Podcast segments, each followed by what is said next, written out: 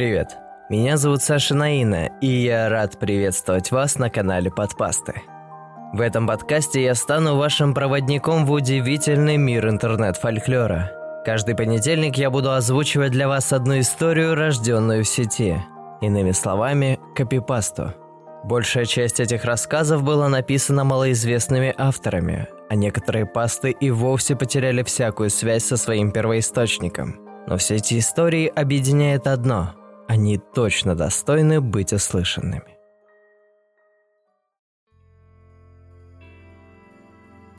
Жить сегодня.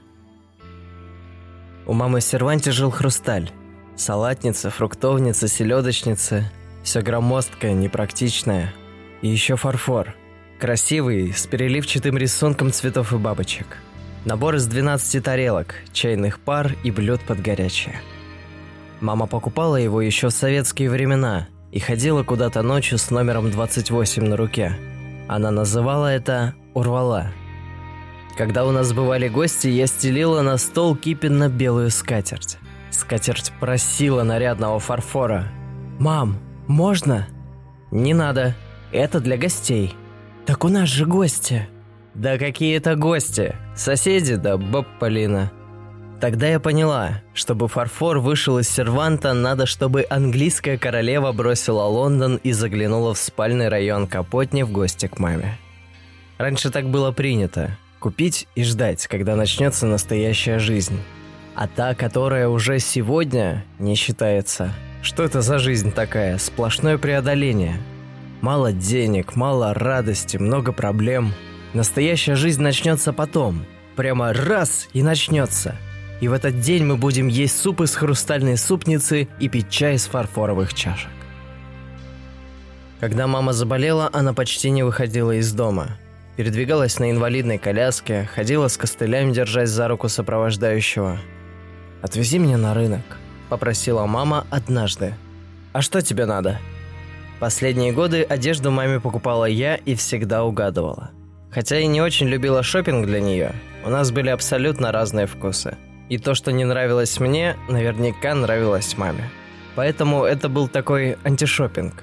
Надо было выбрать то, что никогда не купила бы себе. И именно эти обновки приводили маму в необычайный восторг. Мне белье надо новое. Я сильно похудела. У мамы хорошая, но сложная фигура. Небольшие бедра и большая грудь. Поэтому подобрать белье на глаз просто невозможно. В итоге мы поехали в магазин. Он был в торговом центре при входе на первом этаже. От машины, припаркованной у входа до магазина, мы шли минут сорок.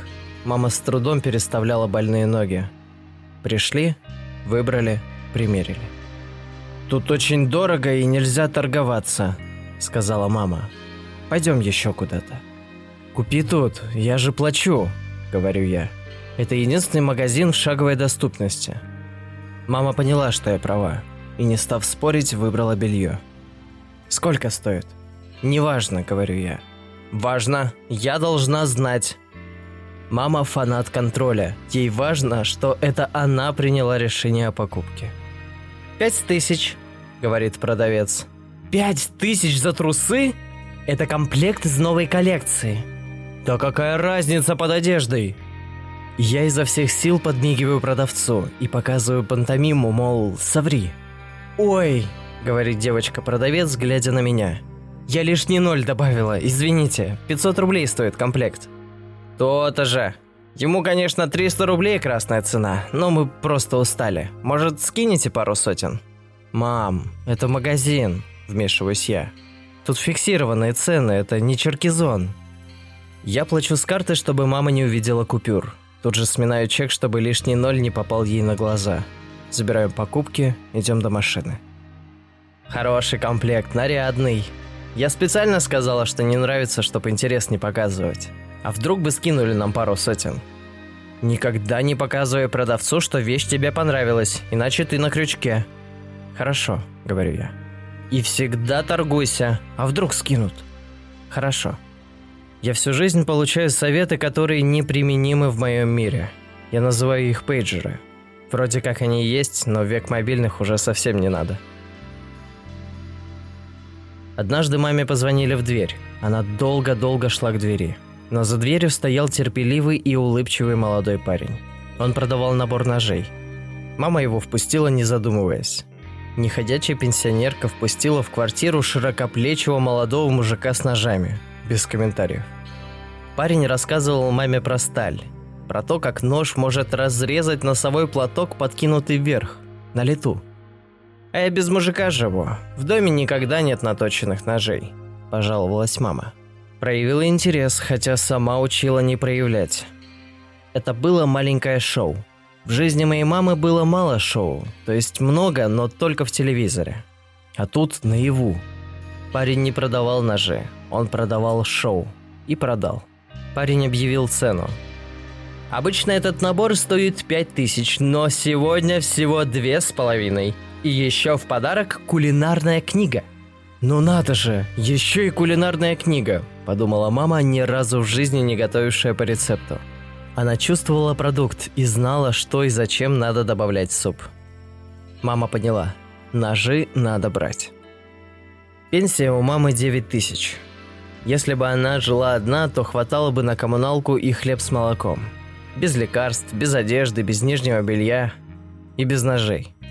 Но так как коммуналку, лекарства, продукты и одежду оплачивала я, то мамина пенсия позволяла ей чувствовать себя независимой. На следующий день я приехала в гости. Мама сходу стала хвастаться ножами. Рассказала про платок, который прямо на лету можно разрезать. Зачем резать платки на лету? И вообще, зачем резать платки? Я не понимала этой маркетинговой уловки, но да бог с ними. Я знала, что и впарили какой-то китайский ширпотреб в нарядном чемоданчике. Знала, но молчала. Мама любит принимать решения и не любит, когда их осуждают. «Так что же ты спрятала ножи, а не положила их на кухню?» «С ума сошла? Это на подарок кому-то. Мало ли в больницу загремлю, врачу какому. Или в собесе, может, кого надо будет за путевку отблагодарить». Опять на потом. Опять все лучшее не себе. Кому-то кому-то более достойному, кто уже сегодня живет по-настоящему, не ждет. Мне тоже генетически передался этот нелепый навык – не жить, а ждать. Моей дочке недавно подарили дорогущую куклу. На коробке написано «Принцесса». Кукла и правда в шикарном платье с короной и волшебной палочкой. Дочке полтора годика. Остальных своих кукол она возит за волосы по полу носит за ноги, а любимого пупса как-то чуть не разогрела в микроволновке. Я спрятала новую куклу. Потом, как-нибудь, когда доделаем ремонт, дочка подрастет и наступит настоящая жизнь, я отдам ей принцессу. Не сегодня. Но вернемся к маме и ножам. Когда мама заснула, я открыла чемоданчик и взяла первый попавшийся нож. Он был красивый, с голубой нарядной ручкой – я достала из холодильника кусок твердого сыра и попыталась отрезать кусочек. Как я и предполагала, нож остался в сыре, а ручка у меня в руке. Такая голубая, нарядная. Вымыла нож, починила его, положила обратно в чемодан, закрыла и убрала подальше. Маме ничего, конечно, не сказала. Потом пролистала кулинарную книгу. В ней были перепутаны страницы. Начало рецепта от сладкого пирога, а конец от печеночного паштета – Бессовестные люди, обманывающие пенсионеров. Как вы живете с такой совестью? В декабре перед Новым годом маме резко стало лучше. Она повеселела, стала смеяться. Я прямо вдохновлялась ее смехом. На праздник я подарила ей красивую белую блузку с небольшим деликатным вырезом, с резным воротничком и аккуратными пуговками. Мне нравилась эта блузка. «Спасибо», — сказала мама и убрала ее в шкаф. Наденешь ее на Новый год? Нет, зачем? Заляпаю еще. А потом, когда поеду куда-нибудь, уже... Маме она, очевидно, не понравилась. Она приходила в восторг от ярких, кричащих расцветок. А может, наоборот, слишком понравилось. Не знаю. Она рассказывала, как в молодости ей хотелось наряжаться. Но ни одежды, ни денег тогда у нее, конечно же, не было. Была одна белая блузка и много шарфиков – она меняла шарфики, повязывая их каждый раз по-разному. И благодаря этому прослыла самой яркой модницей на своем заводе. К той новогодней блузке я тоже подарила шарфики. Я думала, что подарила маме немного молодости, но она убрала молодость на потом. В принципе, все ее поколение так поступало. Отложила молодость на старость, на потом. Опять потом. Все лучшее на потом. И даже когда очевидно, что лучшее уже в прошлом, все равно потом. Синдром отложенной жизни. Мама умерла внезапно, в начале января. В этот день мы собирались к ней всей семьей и не успели. Я была оглушена, растеряна, никак не могла взять себя в руки. То плакала на взрыв, то была спокойна, как танк. Я как бы не успевала осознавать, что происходит вокруг. Вот я поехала в морг, вот я получаю свидетельство о смерти. Вот я безучастно тыкаю пальцем в какие-то картинки с гробами, атласными подушечками, венками и прочим. Агент что-то складывает на калькуляторе. «Какой размер у усопшей?» – спросил меня агент. «Пятидесятый». Точнее, сверху 50 за большой груди, а снизу... Зачем-то подробно стала отвечать я. Это не важно. Вот такой набор одежды у нас есть для нее в последний путь. Можно даже 52 взять, чтобы было свободно. Тут платье, тапочки и белье. И вдруг я поняла, что это мой последний шопинг для мамы. Я заплакала. «Ой, не нравится, давайте другое подберем». Агент неправильно трактовал мои слезы. Ведь я сидела собранная и спокойная еще минуту назад, а тут истерика. «Нет-нет-нет, покупать совсем не обязательно, вы можете в своем хоронить. Все равно она будет сверху накрыта вот таким вот атласным покрывалом с молитвой. Пусть будет. Пусть все будет, я беру». Я оплатила покупки, которые пригодятся маме в день похорон, и поехала в ее опустевшую квартиру. Надо было найти ее записную книжку и обзвонить друзей, пригласить на похороны и поминки. Я вошла в квартиру и долго молча сидела в ее комнате. Слушала тишину. Мне звонил муж, он волновался, но я просто не могла ему ответить. Прямо ком в горле. В поисках маминой записной книжки я открыла первый попавшийся шкаф. Там хранилось мамино постельное белье, полотенце и скатерти. Сверху лежал большой пакет с надписью «На смерть». Я открыла его и заглянула внутрь. Там лежал мой подарок – белая блузка на Новый год – Белые тапочки, похожие на чешки, и комплект белья. Тот самый, за пять тысяч. Я увидела, что на лифчике сохранилась цена. То есть мама все равно узнала, что он стоил так дорого, и отложила его на потом. На лучший день ее настоящей жизни. И вот он, видимо, наступил. Ее лучший день. И началась другая жизнь. Дай бог, чтобы она была настоящая. Сейчас я допишу этот пост, умоюсь от слез и распечатаю дочке принцессу. Пусть она таскает ее за волосы. Пусть она испачкает ее платье, пусть потеряет корону. Зато она успеет. Успеет пожить настоящей жизнью уже сегодня. Настоящая жизнь. Та, в которой много радости. Только радости не надо ничего ждать. Ее надо создавать самим.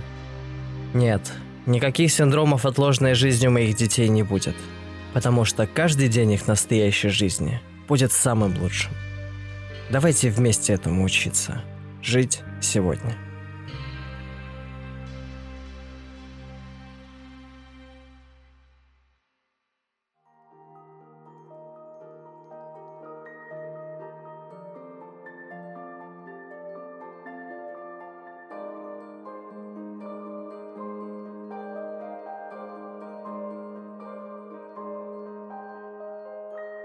Друзья, если вы дослушали подкаст до этого момента, то он точно вызвал у вас какую-то эмоцию.